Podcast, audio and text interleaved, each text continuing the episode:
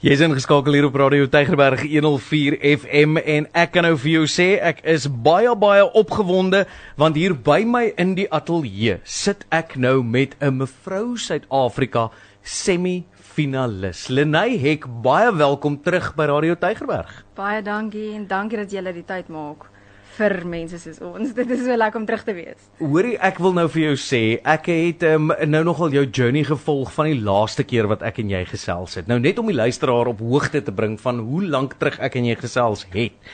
Dit was uh verlede jaar gewees. Rakende 'n plasing wat ek gesien het op sosiale media waar jy gesê het hierdie is hoe kanker lyk. En jy het jou hart kom oopmaak by ons die laaste keer wat jy hier was en gesê, weet jy wat, hierdie is die kaarte wat aan my gedeel is. Ek is positief, ek voel goed, ek is besig, ek is 'n ma, ek is 'n vrou, ek is 'n besigheidseienaar, ek is 'n kankerfighter en ek is hier om my plek vol te staan. En die terugvoer wat ek gekry het by luisteraars was ongelooflik geweest van waar ek boodskappe gekry het en gesê het Mike hierdie is motivering op sy beste en ek voel nou ek is begeester. Ah, here we go. En toe sien ek nie te lank terug 'n sosiale media plasing met die opskrif It always seems impossible until it's done.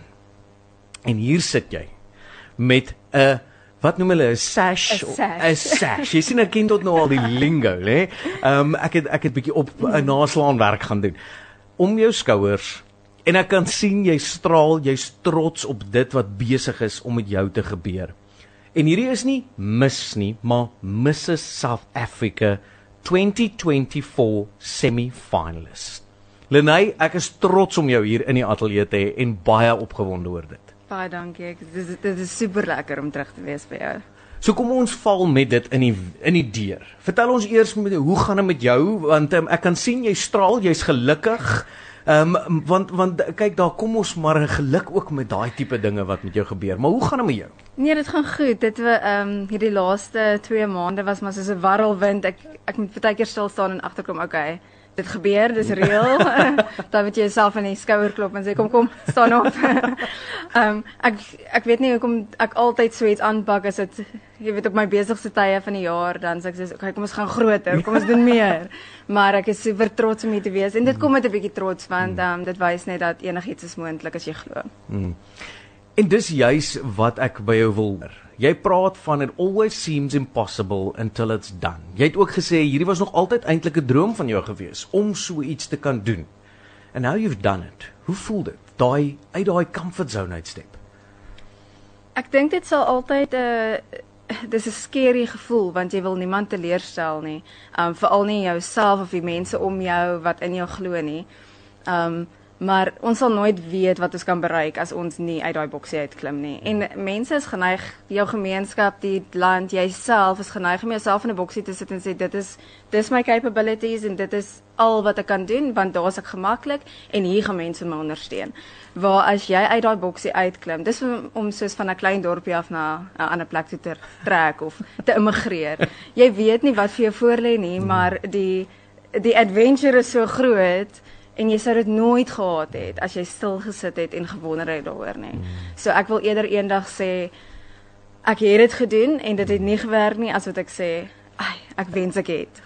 Weet jy hoeveel iemand het eendag gesê 'n begrafplaas is die rykste plek in die wêreld want daar's soveel idees wat nooit tot werking gekom het nie. Daar's soveel liedjies wat nooit geskryf mm. is nie. Daar's soveel boeke en al daai idees wat nooit tot lewe gebring is nie. En dis vir my ek wil vir jou sê ek het die grootste respek vir jou wat gesê het, weet jy wat hierdie was nog altyd 'n droom vir my gewees. I'm a step out of my comfort zone. Want kom ons wees eerlik Lenay, om in die skoonheidsindustrie en wêreld in te gaan.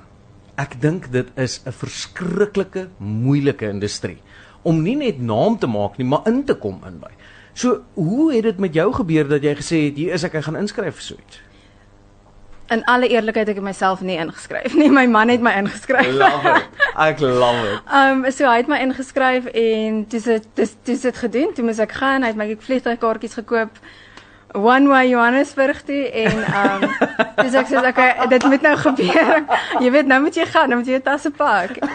En uh maar hy het ja van die begin af in my geglo en gesê jy kan so iets doen. Jy is groter as wat jy dink. Um word net gemaklik in die situasie. Nou vir die wat nie weet nie, ek is eintlik 'n 'n groot introvert en 'n kluisnaar in my huis. Dis waar ek werk, dis waar ek lewe. Um so vir my om alleen te vlieg om op 'n vliegtuig te klim en dan voor me, voor mense in 'n public casting te gaan waar mense jou judge hmm. was verskriklik skeer. Ek het ek het op die stage, ek was die enigste een wat gehuil het want die oomblik was vir my so ongelooflik groot, maar dit het, het ook vir my so baie beteken. Hmm. En um hulle het dit raak gesien, hulle het my hart raak gesien. En uh toe ek toe hulle my sash, ek kon dit eers nie glo nie. Ek ek het in verwondering gewonder wie is dit? Hy ek wie roep hulle? en toe ek oploop toe ehm um, ja, toe toe word dit nou realiteit en ek vat 'n oomblik en ek besef net hierdie is hierdie is groot, maar dit is moontlik.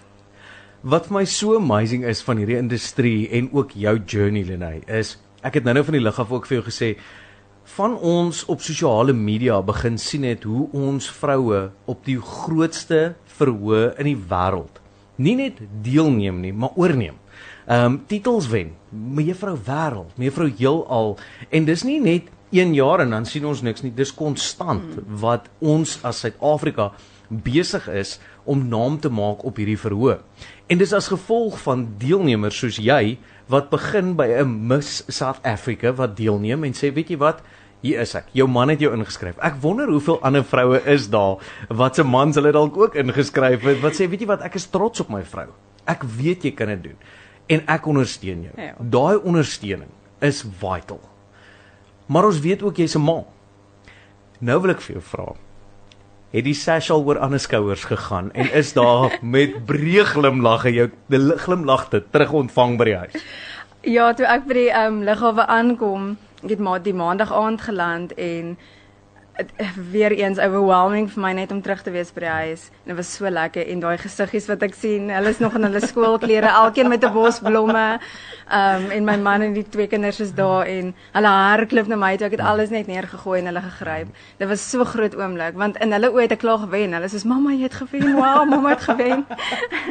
so hulle is so so so trots. Ehm um, die Sash was nog nie op my dogtertjie nie. Sy is nie vreeslik gepla oor enigiets soos dit ehm um, soos wat sy is ek moet hom aantrek sodat sy vir mense kan vertel wat gebeur het. My ma my ja. ma het gewen. So sy het klaar by die skool gespog en uh ja, kom vertel vir my alles wat hulle sê, maar dit is haar tipe trots. Sy kyk se van dit van 'n afstand. Van 'n afstand. Ja, af, ja, maar ek weet wanneer dit vir iets beteken.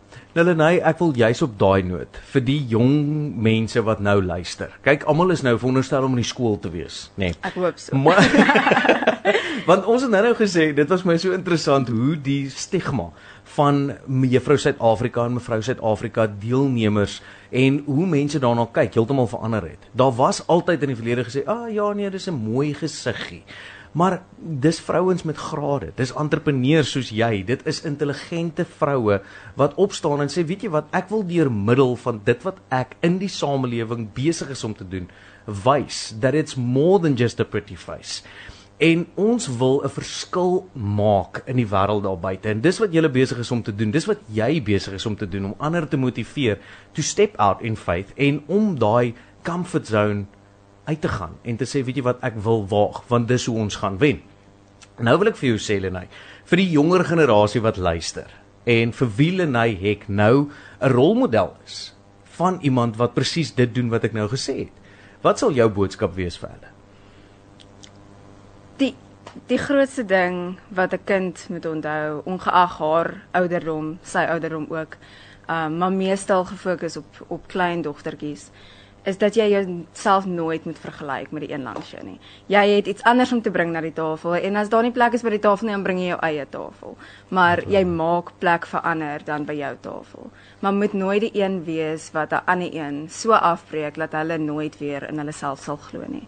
So daai dogtertjie wat jy in die, in die spieël sien as jy in die spieël kyk, dis wie jy moet wees. Jy kan niemand anders wees nie.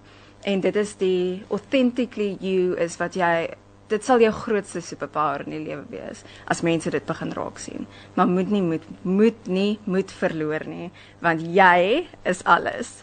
Ek love dit Lenay. het haar eie tafel na hierdie partytjie toe gebring. Lenay, hier kom 'n boodskap in op ons WhatsApp lyn wat sê môre môre, my grootste droom was om deel te neem in my juffrou Essa. Modelklasse op skool gedoen, alles. Dit was in 1990 gewees. Maar toe moes ek hoor dat ek te kort is. Op 1.6 meter gaan net nie werk nie. Wat sou jou boodskap vir so iemand wees?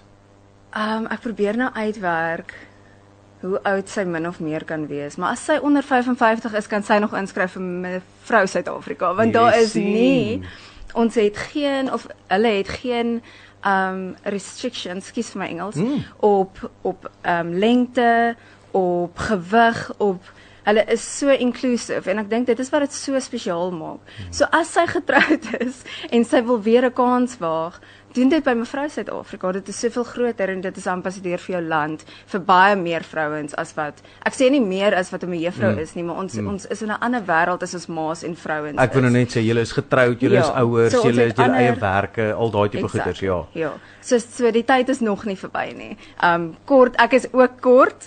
Um ek moes vir die eerste keer heels dra voor mense hierdie week. So uh daar's hoop. Daar is hoop. Jy kan dit doen.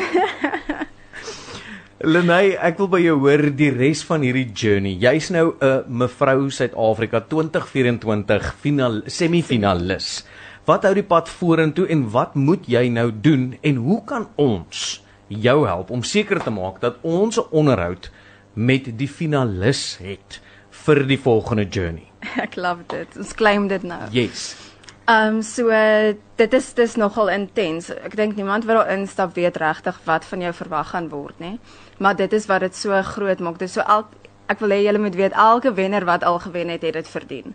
Want niemand wat slap gelê het of teruggesit het, sou dit ooit gemaak het nie. Hulle toets jou op 'n uh, emosionele vlak. Ons moet um die belangrikste ding wat ons nou moet doen is om silwer sponsors te kry vir ons journey.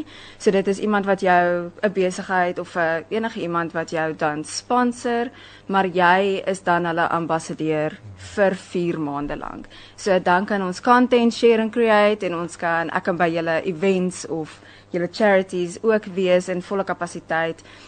Um so die die ryk van daai tipe posts is net baie groter as wat ons sou doen net net in jou besigheid self. So ek kan jou help en jy kan my help en so kan ons Brackenfell en die Weskaap en die noordelike voorstede weer amazing maak. Ek wil hê ons moet 'n verskil maak hier.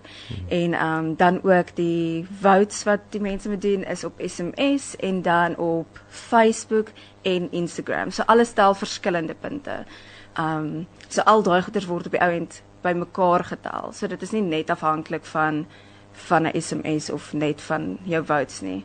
Jy sien, dis wat vir my amazing is. Jy het nou-nou genoem van die inclusivity wat dit is met vroue, ouderdom, gewig, lengte, al daai goeters. Maar nou sluit ons al hierdie platforms in en ek as mede Wes-Kaapenaar kan nou een van ons eie help om uh, verder te gaan, deur te gaan stem. Jy het nou gesê op Facebook, op Instagram en ook die SMS'e. Nou daai SMS nommer is 47587. 47587 en hier's waar die belangrike uh, inligting nou kom. Jy moet Lenay se naam in daai SMS sit. Nou dis Lenay L E N E en Hek spel jy H E C K. Soos soos nie soos ons Vrystaaters hek sal sê nie, Nee. maar soos die Kaapenaars hek sal sê. ja.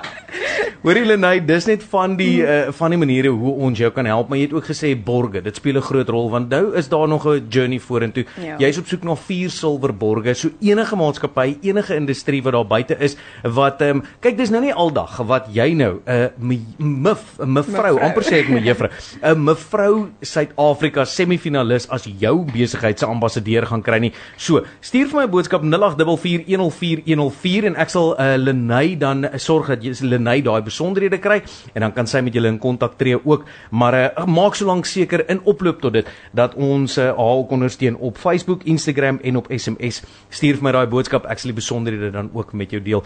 Lenay, ek het begin deur te sê jy het 'n sosiale media plasing gemaak. Deur te sê it always seems impossible until it's done.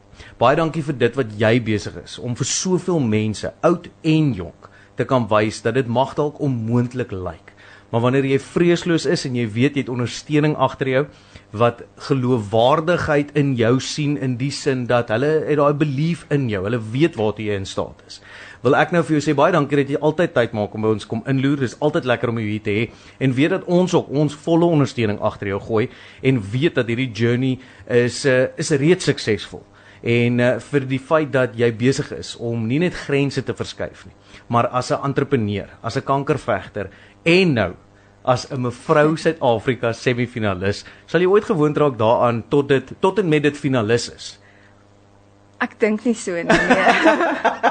Wel ek wil vir jou sê jy het nou-nou gesê jy het vir die eerste keer hakke gedra.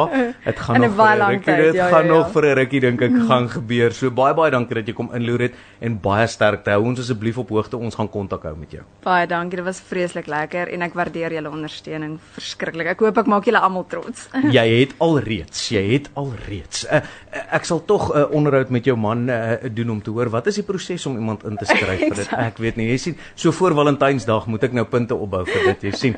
Nou ja, jy's ingeskakel hier op Radio Tygerberg Edel 4 FM. Dit is jou uh, 2024 mevrou Suid-Afrika semifinalis net hier in die ateljee Lenay Hek. Jy kan vir my laat weet hoe presies en wat jy moet doen, uh, sal ek met jou deel oor hoe ons kan seker maak dat ons haar as een van ons finaliste dan ook het. En hier op Radio Tygerberg gesels ons dan binnekort weer met haar. Jy is ingeskakel op Midmôre met Mike. Elke weekoggend tussen 9 en 12.